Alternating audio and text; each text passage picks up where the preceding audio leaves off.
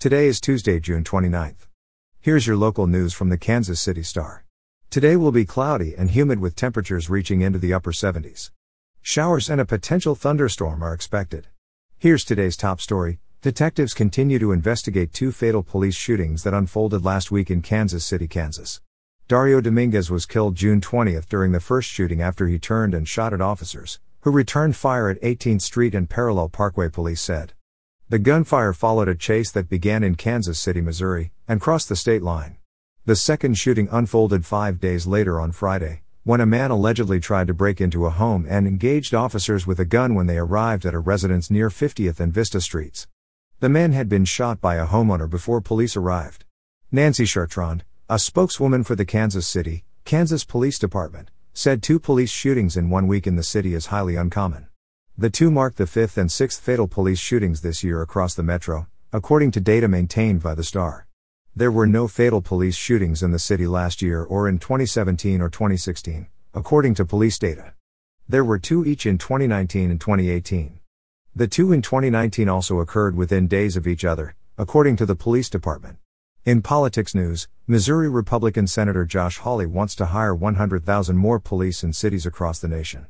Missouri Democratic Representative Cori Bush wants cities to shift some responsibility for public safety from police to local health departments. Their vastly different visions for the future of policing would both employ federal grants, one of Congress' most powerful tools for spurring change locally.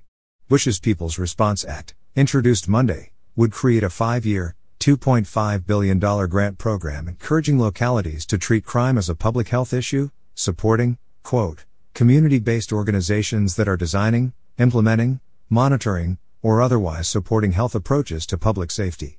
Hawley has proposed establishing federal grants aimed at hiring 100,000 additional police officers nationwide. Local police departments would apply for the funding to increase their ranks. The two proposals come as Missouri's two largest cities, Kansas City and St. Louis, are moving forward with their changes to their police budgets. The St. Louis spending plan, which goes into effect Thursday, reduces police funding by $4 million annually.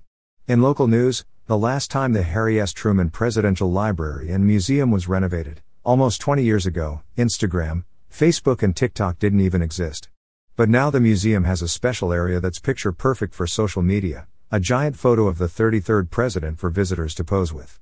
Nearby, signs shaped like quote bubbles contain some of Truman's famous sayings, such as, quote, not all readers become leaders. But all leaders must be readers.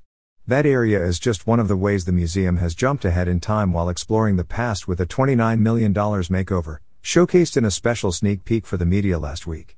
After closing for two years, first for the largest renovation in its 64 year history, and then because of the pandemic, the museum is finally opening its doors to visitors on Friday, July 2nd. And finally, in sports, Leanne Wong and Kara Eker are headed to Tokyo. They narrowly missed spots on the U.S. Olympic gymnastics team, but both Kansas City area gymnasts earned spots as alternates at the U.S. gymnastics trials in St. Louis on Sunday.